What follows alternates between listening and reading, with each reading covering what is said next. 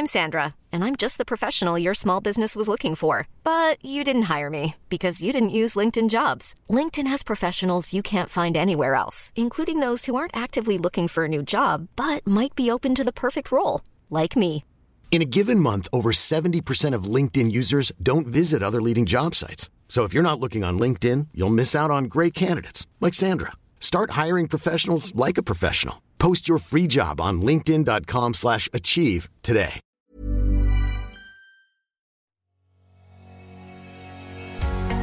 Bonjour et bienvenue sur le podcast Explore Japon. Le podcast qui explore le Japon sous toutes ses coutures. Des conseils voyages, de la culture ou bien de la vie tous les jours en passant par l'apprentissage du japonais, partons ensemble deux fois par semaine pour ce magnifique pays qu'est le Japon. Bonjour à tous, tel un méchant de James Bond, d'animé et de film, je ne sais pas ce que vous voulez, je vais dans cet épisode vous dévoiler mes plans les plus secrets. ouais, il fallait bien un rire démoniaque car un méchant dévoile toujours ses plans au héros, accompagné d'un rire de méchant, car le méchant est un bon vivant, comme vous le savez. Alors, est-ce que je suis un méchant? Je sais pas, sûrement pour certains, mais en fait, je ne vais pas vous dévoiler un plan pour conquérir le monde accompagné de deux petites souris cobaye, bye, bye, bye, bye. Non, dans ce podcast, on va continuer un peu dans la thématique du dernier épisode où je vous faisais un bilan de ma vie au Japon et de mon expérience sur place. Donc, cette fois, je vais vous parler de mes futurs projets et de la suite, toujours liés au Japon, bien entendu. Et déjà, j'ai envie de dire si on parlait de ce podcast, car je sais que certains m'ont déjà posé la question en pensant que vu que je ne vivais plus au Japon, bah, j'allais stopper le podcast. Alors c'est vraiment pas prévu. Bien sûr, un jour il s'arrêtera car j'aurai fait le tour de bah, tout ce que je pouvais dire et ce que je connais du Japon, et qu'a priori j'ai pas envie de vous faire un podcast sur les news japonaises ou vous faire de la redite sans arrêt ou vous faire de la fausse news ou des fausses infos ou de vous dire allez visiter tel truc alors que j'y suis jamais allé. Non, une fois que j'aurai plus de contenu, bah, j'arrêterai le podcast forcément. Mais pour le moment, j'ai bien l'intention d'aller au moins jusqu'à l'épisode 100 et continuer tant que j'aurai des sujets et des thématiques. Alors vous l'avez remarqué depuis quelques semaines quand même, on est passé en mode un épisode par semaine seulement. Alors c'est pas parce que j'ai moins de temps, mais c'est un choix que j'ai décidé il y a peu. Car j'ai changé la périodicité de publication, car il y a déjà finalement 75 épisodes qui sont en ligne en seulement 10 mois. Donc ça fait quand même pas mal d'épisodes, j'ai quand même pas chômé. J'ai déjà traité de pas mal de sujets et même s'il m'en reste dans les cartons, bah par exemple les épisodes 91, enfin jusqu'à l'épisode 91, ils sont déjà écrits. Là, on est au 75, si je dis pas de bêtises. Donc, j'aimerais qu'il continue dans le temps, et c'est pour ça que j'ai diminué le rythme de publication. Mais en tout cas, le podcast va continuer tant que j'aurai des sujets d'émission, comme je vous l'ai dit. Et à ce propos, même si vous en avez à soumettre, n'hésitez pas à faire un petit message sur mon compte Instagram ou sur la page Facebook de l'émission. Alors parfois il y a des gens qui m'ont déjà fait et j'ai même répondu, j'ai fait les sujets, d'autres qui m'ont envoyé des sujets et j'ai pas pu les faire parce que c'est des sujets que je ne connaissais pas et je ne vais pas vous parler de choses que je ne connais pas. Si c'est des choses dont j'ai quelques infos et que je peux aller chercher des infos supplémentaires sur Internet ou poser des questions, je le fais avec plaisir. Mais je sais plus ce que c'était. Il y avait des sujets, par exemple, sur la robotique au Japon. Je ne peux pas vous faire un sujet complet là-dessus parce que ben, voilà, mes connaissances sont pas assez grandes et je vais pas vous vendre du rêve et raconter n'importe quoi ou vous lire des articles que j'ai chopés sur Internet qui ne sont pas de moi. Ça serait un petit peu stupide, je pense. Mais en tout cas, si vous avez des sujets d'émission, n'hésitez pas à me les transmettre et je verrai si je peux y répondre parce qu'il y a peut-être des choses auxquelles je n'ai pas pensé, des questions que vous vous posez et auxquelles je pourrais répondre très facilement. Et si je publie finalement moins fréquemment maintenant, car deux épisodes par semaine c'est quand même pas mal de boulot, bah ça m'a aussi libéré du temps pour faire un autre podcast qui n'est pas lié au Japon. Là, je travaille actuellement sur le lancement d'un podcast qui va parler de café et de pâtisserie. Alors oui, c'est super étonnant venant de moi, un qui adore les coffee shops et les pâtisseries. Je voulais faire un podcast en fait avec mon meilleur ami et vu qu'on va être réunis à nouveau dans la même ville, bah, c'est l'occasion. C'est les premiers épisodes devraient être à mon avis en ligne d'ici fin juin, donc dans à peu près un mois euh, quand le podcast sera en ligne. J'espère que vous l'écouterez aussi, que ça vous plaira. Alors sauf si vous êtes fan que de Japon, dans ce podcast on parlera pas du tout Japon, quoique de temps en temps euh, je ferai des présentations de coffee shop ou de pâtisserie que j'ai fait au Japon parce qu'il y aura une rubrique sur bah, les coffee shops et les pâtisseries à l'international. Et il faut savoir que le Japon, bah, il y a plein d'outils, de matériel, on va faire des tests de matériel qui viennent du Japon. Par exemple, le V60, qui est un outil pour faire du café euh, à la maison ou dans les coffee shops, bah, c'est japonais. Voilà, un autre outil qui s'appelle le Kalita, pareil, c'est un outil qui vient du Japon, car le Japon, bah, vous savez, ils sont toujours à fond quand ils se mettent sur quelque chose, et donc forcément, il y a plein de produits japonais qui sont utilisés partout dans le monde, même dans l'industrie du café. En tout cas, si ça vous intéresse, je vous en reparlerai. Le nom de ce podcast, c'est Le matin est là. tout simplement. On vous expliquera pourquoi dans le premier épisode, parce qu'il y a une raison que ce podcast s'appelle comme ça. Donc ça sera Le Matin est là. Il y a déjà un compte Instagram qui existe si vous voulez le suivre pour avoir les infos. Il y a même un Facebook qui s'appelle Le Matin est là. Donc si vous voulez suivre la page de l'émission, pour l'instant, il n'y a pas grand-chose parce qu'on va travailler sur le contenu. On a commencé sur les rubriques, on, il y aura des interviews qui arrivent, etc. Mais on n'a pas enregistré encore les émissions. Je vous dis, ça prend du temps. Surtout que moi, j'aime bien lancer un podcast. J'aime bien avoir 5-6 épisodes à vous balancer direct pour que vous puissiez vous faire une idée. J'espère qu'il vous plaira. Et bah, c'est aussi une raison pour, le, bah, pour laquelle j'ai un peu baissé le rythme d'Explore Japon. Non pas que le Japon, ça me saoule ou que le podcast me saoule, mais voilà, je sais que je vais avoir moins de contenu et que deux émissions par semaine, c'est beaucoup. Ça me prend du temps, vraiment. Vous pensez peut-être que ça se fait rapido, c'est tout, etc. Mais c'est du temps à préparer, à réfléchir, à enregistrer, à faire le montage pour essayer de faire un truc à peu près propre, même si en ce moment, bah, vous le savez, j'enregistre dans un garage, donc le son n'est pas super. Mais sachez que dans les épisodes, on va dire vers les épisodes 90, que vous aurez, 80 même, qui auront lieu peut-être vers le mois d'août, un truc comme ça, si je dis pas de bêtises, juillet-août, je pense, bah vous aurez un son meilleur parce que je vais retourner dans un espace avec des vrais micros. Vous aurez même un son, le meilleur son que j'ai jamais eu, même pour le podcast, parce que j'ai acheté un petit peu de matériel et euh, je vais être dans des conditions qui seront plus simples pour enregistrer, a priori, je pense. Donc, du coup, ça va améliorer un peu la qualité du podcast. Mais en tout cas, voilà, le podcast va pas s'arrêter. Explore Japon va continuer tant que j'aurai des sujets. Voilà, j'en ferai pas plus. Une fois que ce sera fini, ça sera fini. Peut-être que si un jour je retourne au Japon, euh, deux ans après la fin du podcast, je referai un podcast. Peut-être que je ferai des vidéos même à ce moment-là, j'en sais rien. On verra par rapport à mes projets et au temps que j'ai, parce que bah, ça prend du temps de faire tout ça. Et je gagne aucun argent avec ce podcast. Donc du coup, bah, c'est juste sur le loisir.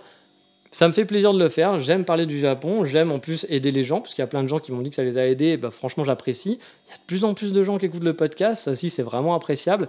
Mais voilà, je ne vais pas le faire tenir pour le faire tenir. Mais on est encore loin de l'arrêter. Comme je vous le dis, il y a encore une vingtaine d'émissions qui sont prêtes et j'ai encore des idées en tête. Donc ça devrait durer au moins facilement jusqu'à l'année prochaine, je pense. Après, qui ira verra. Et comme je le disais, on part sur des projets de mes projets qui sont liés au Japon. Je ne vais pas vous parler de projets de vie où j'ai envie de me former là-dessus ou alors où j'ai envie d'apprendre à faire du vélo. Bon, je sais faire du vélo, mais si j'avais envie d'apprendre à faire du vélo, je ne sais pas. Je vous parle vraiment des projets qui sont liés au Japon. Et là, c'est deux projets qui sont personnels et qui sont un peu lointains. On va dire que c'est le genre de projet qu'on a dans les cartons et qu'on sortira un jour ou non. Ça va dépendre. Pour pas qu'ils prennent la poussière, je sais pas. Car j'ai depuis pas mal de temps deux projets de bouquins, de livres liés au Japon. Alors vous inquiétez pas, pour ceux qui me connaissent, vu mon orthographe désastreuse, ça ne sera pas pour écrire un roman, mais plus pour faire des mini-guides sur les coffee shops japonais en français. Alors, avoir des petits guides sur les cafés par ville pour vous présenter les meilleurs coffee shops en images. Vous savez que je suis un peu un spécialiste en la matière et que ma liste de coffee shops au Japon est longue comme un nombre de bras incalculable. Il faut beaucoup de bras, je pense, pour euh, tout ça.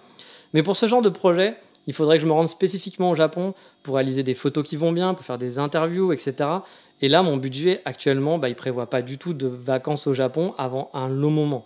Surtout que je veux économiser de l'argent pour un autre projet et que du coup, retourner au Japon, ça sera sûrement pas avant 4 ans, sauf si, miracle, voilà, j'en sais rien, qu'il y a un truc qui me tombe dessus, que je gagne de l'argent euh, plus que prévu, ou que, euh, bah, y a des que je gagne des vacances au Japon, je ne sais pas.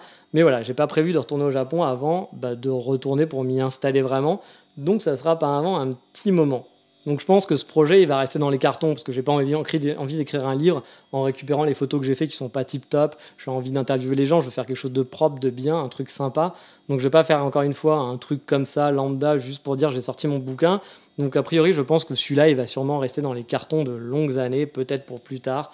Mais alors j'ai eu, eu l'idée, enfin j'ai eu l'idée, je me suis demandé est-ce qu'on pourrait peut-être faire un crowdfunding pour essayer d'avoir un peu des financements qui pourraient m'aider à repartir au Japon pendant une semaine par exemple, pour pas faire des vacances, mais vraiment travailler ça. Mais honnêtement, euh, le crowdfunding, j'y crois pas trop pour ce genre de projet parce que je pense que j'arriverai pas à réunir les fonds pour réaliser ce projet. Et comme vous le savez peut-être, j'ai une page Tipeee pour soutenir le podcast. Et à l'heure où j'écris ce podcast, bah, j'ai récolté la somme de 0 euros. Donc, euh, a priori, je suis pas sûr que vous, chers auditeurs, et les autres peut-être qui pourraient me suivre, qui n'écoutent pas le podcast, mais qui seraient peut-être intéressés par ce genre de livre, soyez prêts à payer pour du contenu que je fais. Alors c'est pas du tout une critique, hein. je vous dis pas vous êtes des connards, vous payez pas pour mon podcast, et ça le tout, c'est avec plaisir que je le donne et je le fais gratuitement. Si j'avais voulu faire un podcast payant, je ferais qu'un podcast payant, il y aurait peut-être que moi qui l'écouterais et personne d'autre, et je dirais de toute façon, il n'y a que les gens qui payent et tant pis. C'est voilà, si des gens voulaient donner, c'était cool. A priori, les gens veulent pas donner, c'est pas grave, on fait avec. Mais du coup, je me dis que ce genre de projet où j'ai besoin d'argent pour aller sur place et faire des photos, faire quelque chose de pro, bah, je peux pas trop. Soit je le fais sur mes fonds propres et ça me coûtera de l'argent et j'y gagnerai rien parce que même en vendant des livres, même si le livre est fait et que je le vends, je pense que ça paiera même pas les frais que j'aurais eu. Ça me coûtera plus cher que de le faire. Et là, actuellement, il faut que j'économise de l'argent. Donc, euh, clairement, je pense que c'est un projet que je ne ferai pas spécialement, mais je le garde dans un coin de la tête. Peut-être qu'un jour, pourquoi pas On sait jamais. Et l'autre projet de livre, bah, on m'en a souvent parlé, on me l'a souvent demandé. C'est, on m'a dit pourquoi tu fais pas un livre photo sur le Japon? Là, le contenu, c'est vrai que je l'ai déjà a priori. Des photos, j'ai un stock mais gigantesque. Et euh, bah, vous pouvez voir déjà ce que je fais sur Instagram. Moi, personnellement, je me considère pas du tout comme un photographe. Euh, je sais qu'il y a plein de gens, ils ont, enfin, ça s'est peut-être passé un peu cette époque-là, mais pendant un moment, les gens achetaient des réflexes et disaient moi je suis photographe, ou des gens qui disaient, euh, qui se disaient photographe de mariage. Moi, j'ai vu plein de gens qui se disent photographe pro, qui sont honnêtement pas du tout un gramme photographe, qui connaissent que dalle. C'est pas parce que vous avez acheté un bel appareil photo que vous savez faire des photos, ou c'est pas parce que vous avez posé un filtre sympa que vous savez faire des belles photos. Moi, j'aime bien, je prends du plaisir à faire des photos, mais jamais de la vie, je dirais que je suis photographe parce que j'ai pas du tout les qualités, le talent et je ne connais pas la technique pour être euh, m'auto-proclamer photographe quoi qu'il arrive. Cependant, c'est vrai que j'ai vu plein de livres photos dans le commerce avec des photos qui étaient quand même vraiment pas top, avec des qualités de photos qui étaient pas chouettes, même les sujets étaient nuls. Euh, après, bien sûr, on a des avis qui sont tous différents, mais parfois j'essaye de mettre un petit peu de, sortir un peu ma subjectivité et de me mettre un peu en retrait et me dire est-ce qu'honnêtement ce livre même si t'aimes pas le style euh, c'est un livre quand même qui est qualitatif? Beaucoup de livres photos que j'ai vus où honnêtement on se dit ouais c'est la photo de n'importe qui peut faire le dimanche il n'y a pas de travail derrière il n'y a pas de thématique il n'y a pas de sujet c'est pas la photo n'est pas travaillée d'un point de vue technique. Euh, ouais ouais est-ce que ça vaut vraiment un livre photo? Euh, pourquoi pas? Et du coup quand j'ai vu enfin, quand je me dis, il y a des livres comme ça qui sortent et que des gens les achètent et les aiment bien, bah c'est vrai, pourquoi pas moi? Pourquoi je le ferais pas? Donc, euh, je me dis, why not? Surtout que là, les coûts seront bah, largement moindres qu'un livre sur le café. Comme je vous disais, j'ai pas de déplacement à faire au Japon. Là, j'aurais juste des frais de réalisation et beaucoup de temps à passer bah, pour faire réaliser le livre. Après, bah, c'est l'impression, en gros. Mais là aussi, je ne sais pas si ça intéresserait du coup du monde. Euh, comme je vous dis, c'est beaucoup de temps et beaucoup de travail. Je ne sais pas si ça vaut le coup de passer de temps là-dessus. Si j'ai du temps libre et que je m'ennuie, peut-être que je commencerai à travailler dessus. On verra. Mais honnêtement, je pense que ça va plutôt être encore un projet qui restera dans les cartons et que je vais pas le bosser totalement. Parce que oui, des projets sur le Japon, ça m'intéresse. Parler du Japon via le podcast, ça m'intéresse. Faire un livre photo, je serais content de faire mon livre photo sur le Japon. Faire un livre sur les coffee shops, pareil, même si ça me rapporte pas plein d'argent, bah, si ça se vend et que ça rentre dans mes frais, je serais content de le faire mais j'ai quand même un projet principal qui m'intéresse et que je veux passer le plus clair de mon temps et mettre mon énergie dedans. Soyons honnêtes, c'est repartir vivre au Japon. C'est mon but, je n'ai qu'un but. Voilà, j'ai pas envie de trouver une copine en France, j'ai pas envie de me marier, j'ai pas envie d'acheter un appartement, j'ai pas envie d'avoir des enfants, j'ai pas envie d'avoir un trouver le boulot de mes rêves et d'être un winner. Je veux juste retourner au Japon. Comme je vous l'ai dit, je veux pas y retourner à tout prix, mais je veux retourner au Japon. Donc j'ai envie de me faire un focus là-dessus. Et pour ça, bah, il y a forcément plusieurs possibilités. Je pourrais très bien repartir étudier le japonais pendant un an, mais pour ça, il me faudra des économies que j'ai pas du tout en ce moment. Et je pense que si un jour je retentais l'aventure de l'école, bah, je repartirais avec un niveau proche du JLPT2 pour pouvoir améliorer mon japonais, mais avoir une année surtout pour essayer de s'installer et trouver un travail en étant sur place, plus que pour apprendre le japonais finalement. On va dire que ça serait pour perfectionner le japonais, voilà, sur place, mais surtout se dire, voilà, on a un an sur place, on a déjà le niveau pour travailler, on a le niveau pour s'installer, ça vous laisse un an pour faire ça tranquillement. Il y a aussi le mariage qui pourrait être une, option, bien sûr, mais pour ça, il bah, faut rencontrer une japonaise et en n'étant pas au Japon, bah, ça va être compliqué. Et celles qui sont en France bah, veulent souvent rester en France, c'est logique. Hein. Euh, et comme je vous l'ai dit dans le précédent podcast, bah, c'est pas mon objectif de vie que de me marier pour avoir un visa. Donc je dis pas que si un jour je rencontre une japonaise qui est super en France, voilà, ou une japonaise qui vient faire un PVT et genre c'est super, pourquoi pas Ça sera peut-être l'option qui me permettrait de partir le plus facilement, mais j'y crois pas des masses. Voilà, c'est pas à mon avis l'option qui me permettra de repartir. Je peux essayer aussi de trouver un travail, euh, tout simplement au Japon, mais pour ça, il faut vraiment que j'améliore grandement mon anglais et mon japonais, bien sûr. C'est les deux conditions pour moi pour pouvoir postuler. Car dans mes projets, l'apprentissage de l'anglais et du japonais, quoi qu'il arrive, seront toujours importants. Que ce soit pour un travail en expat, ou si je dois reprendre les cours, comme je vous le disais, ou si je veux m'intégrer pleinement, bah, il faut que j'améliore mon japonais, j'ai pas vraiment le choix. Et même pour le projet suivant, bah, c'est un peu obligatoire.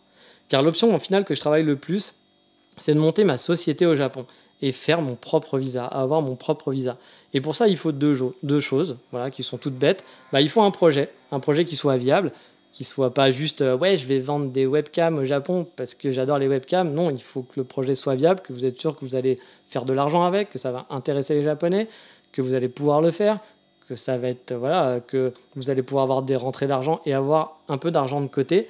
Et donc c'est bien ça le, nerf de la guerre, c'est qu'il va vous falloir aussi de l'argent parce qu'il va falloir de l'argent pour monter sa boîte au Japon, car il y a un minimum que l'État japonais demande, et je vais vous en parler après. Plus, bah, il faut quand même un peu d'argent de sécurité derrière pour pouvoir tenir, parce que peut-être vous n'allez pas aller faire de l'argent tout de suite, ça va peut-être le démarrage va peut-être un peu long, un peu compliqué.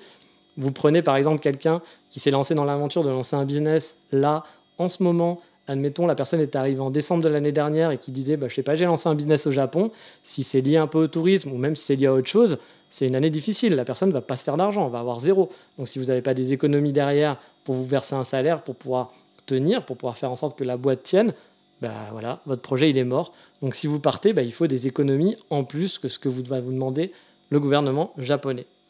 Car oui, le gouvernement japonais va vous demander environ, hein, c'est à peu près 40 000 euros pour monter votre boîte au Japon si vous n'avez pas de visa à la base. Hein. Parce que si vous êtes marié, bah, il y a forcément, vous n'avez pas à payer ces 40 000 euros, vous avez déjà votre visa, donc vous pouvez monter une boîte comme un japonais en quelque sorte. Et il y a bien sûr d'autres conditions, vous vous doutez bien. En plus des 40 000 euros, donc comme je vous le disais, je suis quelqu'un de prévoyant, je pense qu'il faut au minimum 60 voire 80 000 euros pour pouvoir tenir les premières années. On ne sait jamais ce qui peut arriver. Comme je vous l'ai expliqué avec le cas du coronavirus ou de Fukushima par exemple, bah, vaut mieux avoir de l'argent de côté parce que vous n'allez peut-être pas avoir des revenus tout de suite et donc, ça serait bête de se lancer dans l'aventure. Et finalement, au bout de six mois, se dire bon, bah, je ne gagne pas encore assez d'argent, mes caisses sont vides. Le gouvernement japonais, il va pas être gentil en vous disant bah, on te laisse un an de plus, t'inquiète, euh, tu vas t'en sortir. Oh, si vous avez plus d'argent, il faudra rentrer à la maison. Et on vous fera pas de cadeau, hein, clairement. Et comme je le disais, en plus de l'argent, bah, il faut un projet. Pour l'instant, depuis longtemps, j'ai un projet qui est assez basique. C'était faire guide, en gros guide agence de voyage. Vous savez, j'adore explorer, j'adore montrer le Japon, j'aime trouver des coins uniques. Et ça, du coup, ça me paraît pas totalement idiot. Mais ça, on va dire que c'est le plan vraiment basique.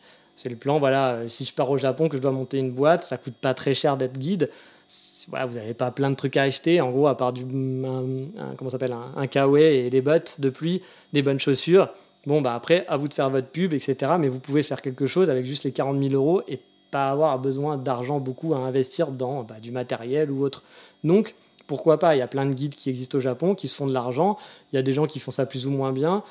Euh, comme je vous dis, par exemple, les Japon Safari, je trouve qu'ils font du vrai bon boulot. C'est qualitatif.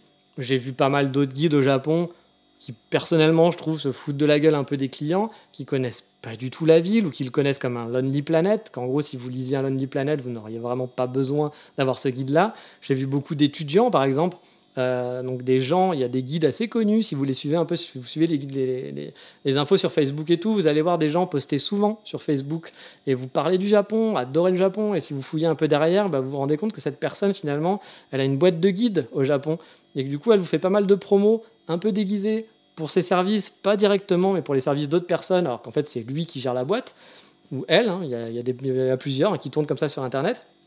Et qui ils embauchent bah, Ils embauchent des étudiants qui sont là de passage, qui payent pas cher, parce qu'ils veulent pas faire de visa, ils peuvent pas faire de visa facilement, donc ils les payent pas trop cher. Les étudiants sont contents, parce que, ou alors les gens qui sont un peu genre, il y a aussi des gens qui sont mariés avec des japonaises, et bah, qui font des petits boulots, hein, parce que bah, ils sont mariés avec des japonaises, mais ils n'ont pas le niveau pour parler japonais, pour avoir un vrai boulot, pour être embauchés, etc.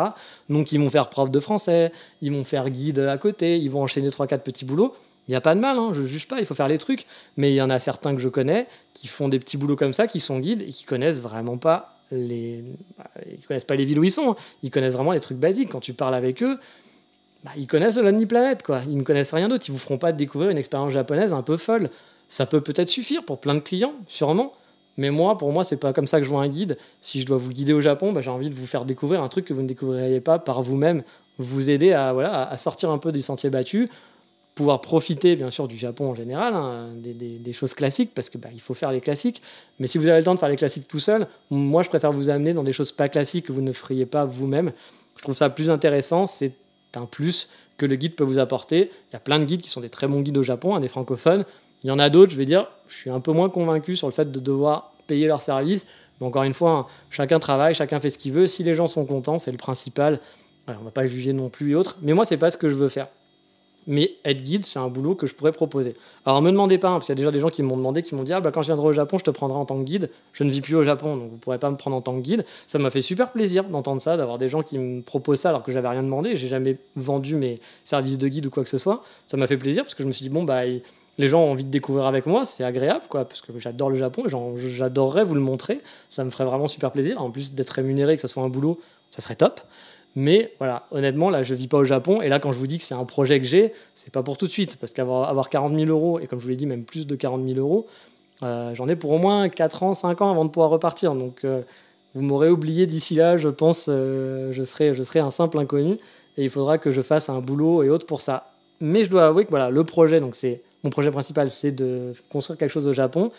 Mais j'aimerais en fait pas forcément faire guide, j'aimerais faire une autre chose. Si je il n'y a que ça, et si je peux faire que ça, parce que d'un point de vue revenu, bah voilà, c'est le plus simple à faire, je le ferai avec grand plaisir, mais j'ai une autre idée en tête. Et cette idée, elle est encore très vague, mais je vais commencer à vous en parler un petit peu. Donc je réfléchis à différents projets, j'en ai pas qu'une, mais il y en a une qui m'intéresse un peu plus que d'autres. Et euh, je pense sur l'ouverture en fait d'une boutique euh, au Japon, et a priori je pense à Kyoto parce que c'est la ville que je connais le mieux. Actuellement je travaille même sur le concept, mais qui n'est qu'un concept pour le moment.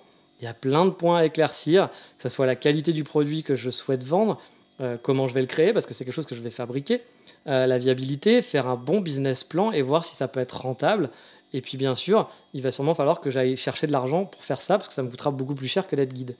Comme je vous le disais, j'ai déjà une idée en tête, et je compte travailler dessus cet été, avec pour but peut-être d'accélérer le processus, car si je dois repartir par mes propres moyens uniquement, comme je vous l'ai dit, bah, ça va prendre du temps et j'ai pas 20 ans, euh, j'ai 40 ans, là je vais avoir 40 ans en fin d'année, j'habite pas chez mes parents, c'est donc compliqué pour moi de beaucoup économiser et de me dire bah je peux économiser pendant 10 ans et dans 30 ans je monte ma boîte quand j'aurai 30 ans, je monte ma boîte.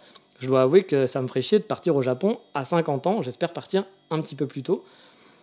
Et, euh, économiser bah, du coup au moins 55 000 euros, voire 60 000 euros minimum, ça va prendre quelques années même si je vais essayer de retrouver un boulot bien payé et d'économiser au maximum, de limiter les sorties, etc., de pouvoir essayer de repartir le plus vite.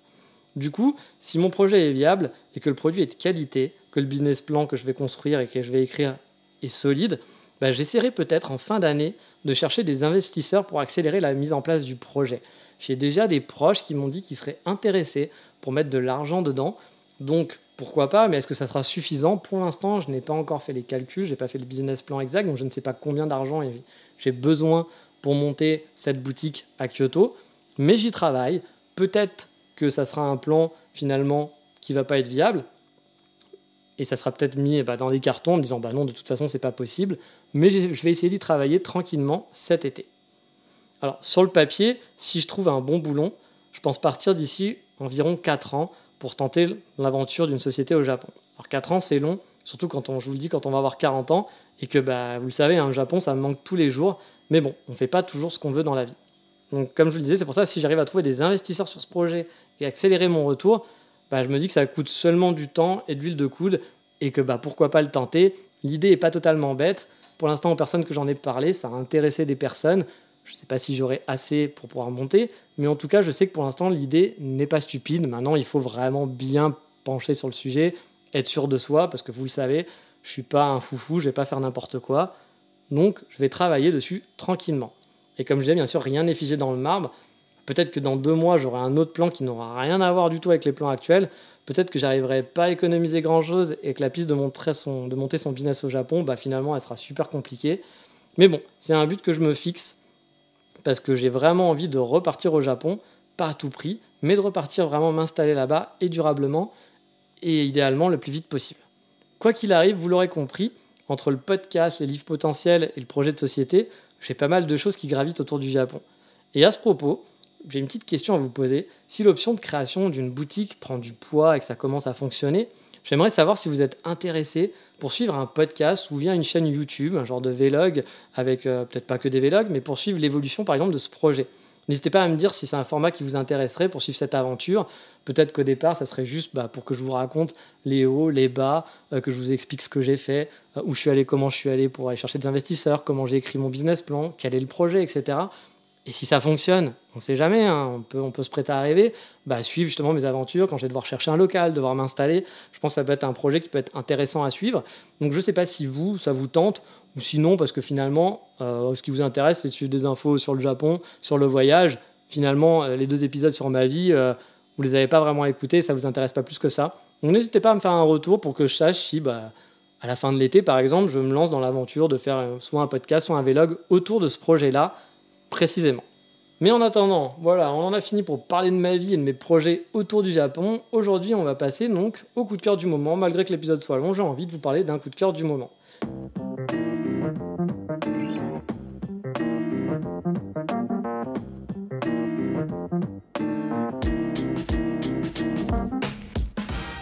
Et du coup, on parlait d'apprentissage du japonais dans les projets, parce que oui, il va falloir que j'améliore mon japonais, c'est sûr, c'est une étape obligée, comme mon anglais, donc je vais devoir travailler là-dessus, quoi qu'il arrive. Et pour réviser mes kanji, bah, j'ai une super application que vous connaissez peut-être. Il s'agit de Quizlet. Donc Quizlet. Je l'ai mis bien sûr euh, dans le, sur Explore Japon, sur la page du site, pour que vous puissiez, puissiez avoir le nom et les liens pour le télécharger. Alors Quizlet, c'est pas une app pour le japonais à proprement parler, mais ça permet de faire des quiz et des petites flashcards. Et du coup, vous pouvez soit créer vos propres flashcards, soit récupérer ce fait par les autres, et ça c'est vraiment chouette et pratique, ça vous fait gagner du temps. Pour ma part, par exemple, bah, j'ai étudié le japonais dans mon école avec des livres qui s'appellent les Genki Books au départ. Donc c'était le Genki Books 1 et 2. On a commencé par ça, puis après on est passé sur d'autres livres. Et ces deux livres, bah, ça couvrait les 300 premiers kanji. Et ensuite, j'ai eu un autre bouquin qui faisait les 700 kanji suivants. Et sur l'appli, bah, j'ai pu trouver des flashcards des deux Genki Books, leçon par leçon. Je me suis donc fait un petit dossier regroupant les kanji de chaque leçon. J'ai même pas eu besoin de les faire, j'ai juste eu à récupérer les cartes. Et je révise comme ça les leçons par leçon avec mon iPod. D'un côté, j'ai l'app Quizlet qui tourne en mode flashcard, donc avec les mots en hiragana et en anglais. Et de l'autre, j'ai une appli bloc-notes. Et j'essaye de retrouver le kanji en l'écrivant sur l'appli bloc-notes, puis je retourne la flashcard virtuelle pour voir si j'ai bon ou pas.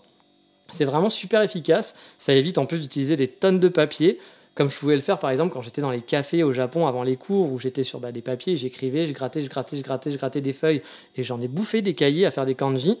Là, bah voilà, vous pouvez les effacer, vous pouvez les écrire comme vous voulez, c'est sur un iPad, donc ça vous dépensez pas plus d'argent. Voilà, je parle sur un iPad, hein, mais si vous n'avez pas d'iPad, vous pouvez le faire sûrement sur autre, une autre tablette. Vous pouvez le faire aussi sans tablette, hein, juste avec l'appli Quizlet, ça vous fait les flashcards, et puis vous pouvez continuer à le faire sur le papier, mais moi c'est comme ça que je marche. Donc on peut les réviser, les en plus aléatoirement, on peut faire ses propres listes, valider une carte qu'on connaît pour bah, du coup ne garder que celle qu'on ne connaît pas à réviser continuellement. Bah, je fais ça avec les kanji et ça marche franchement plutôt pas mal. Il y a aussi, il me semble, la même chose avec les règles de grammaire. Le système de flashcards, c'est simple et efficace. Moi, j'adore apprendre avec cette app. Je sais pas si c'est la meilleure façon pour apprendre des kanji, mais en tout cas, pour faire des flashcards, c'est vraiment chouette. Mais voilà, c'est fini pour aujourd'hui. Et dans le prochain épisode, on, parlera de quelque chose de plus basique. Donc, euh, comme vous le savez, j'ai un peu, je vous avais dû voir, j'ai un peu changé l'ordre des épisodes. Normalement, on aurait dû parler des choses basiques que j'ai jamais fait au Japon dans l'épisode 74. Mais vu que je suis rentré en France et que je suis passé à une semaine de publication, si j'avais passé ces épisodes quand je l'avais prévu, vous auriez écouté ces deux épisodes sûrement au mois de septembre. C'était plus tout à fait logique. Il y aurait sûrement beaucoup de choses qui ont changé, donc j'ai préféré changer un peu l'ordre et caser ces deux épisodes avant. Donc là, on va reprendre le cours habituel, même si au départ vous vous en foutez. Et dans le prochain épisode, donc on parlera des choses basiques que j'ai jamais fait au Japon, que plein de touristes ont fait ou plein de gens ont fait, et que moi, bah, même en ayant vécu au Japon, j'ai jamais pris les pieds ou j'ai jamais essayé. Mais ça, ça sera dans le prochain épisode. Je vous dis à bientôt, ciao, bye bye, mata.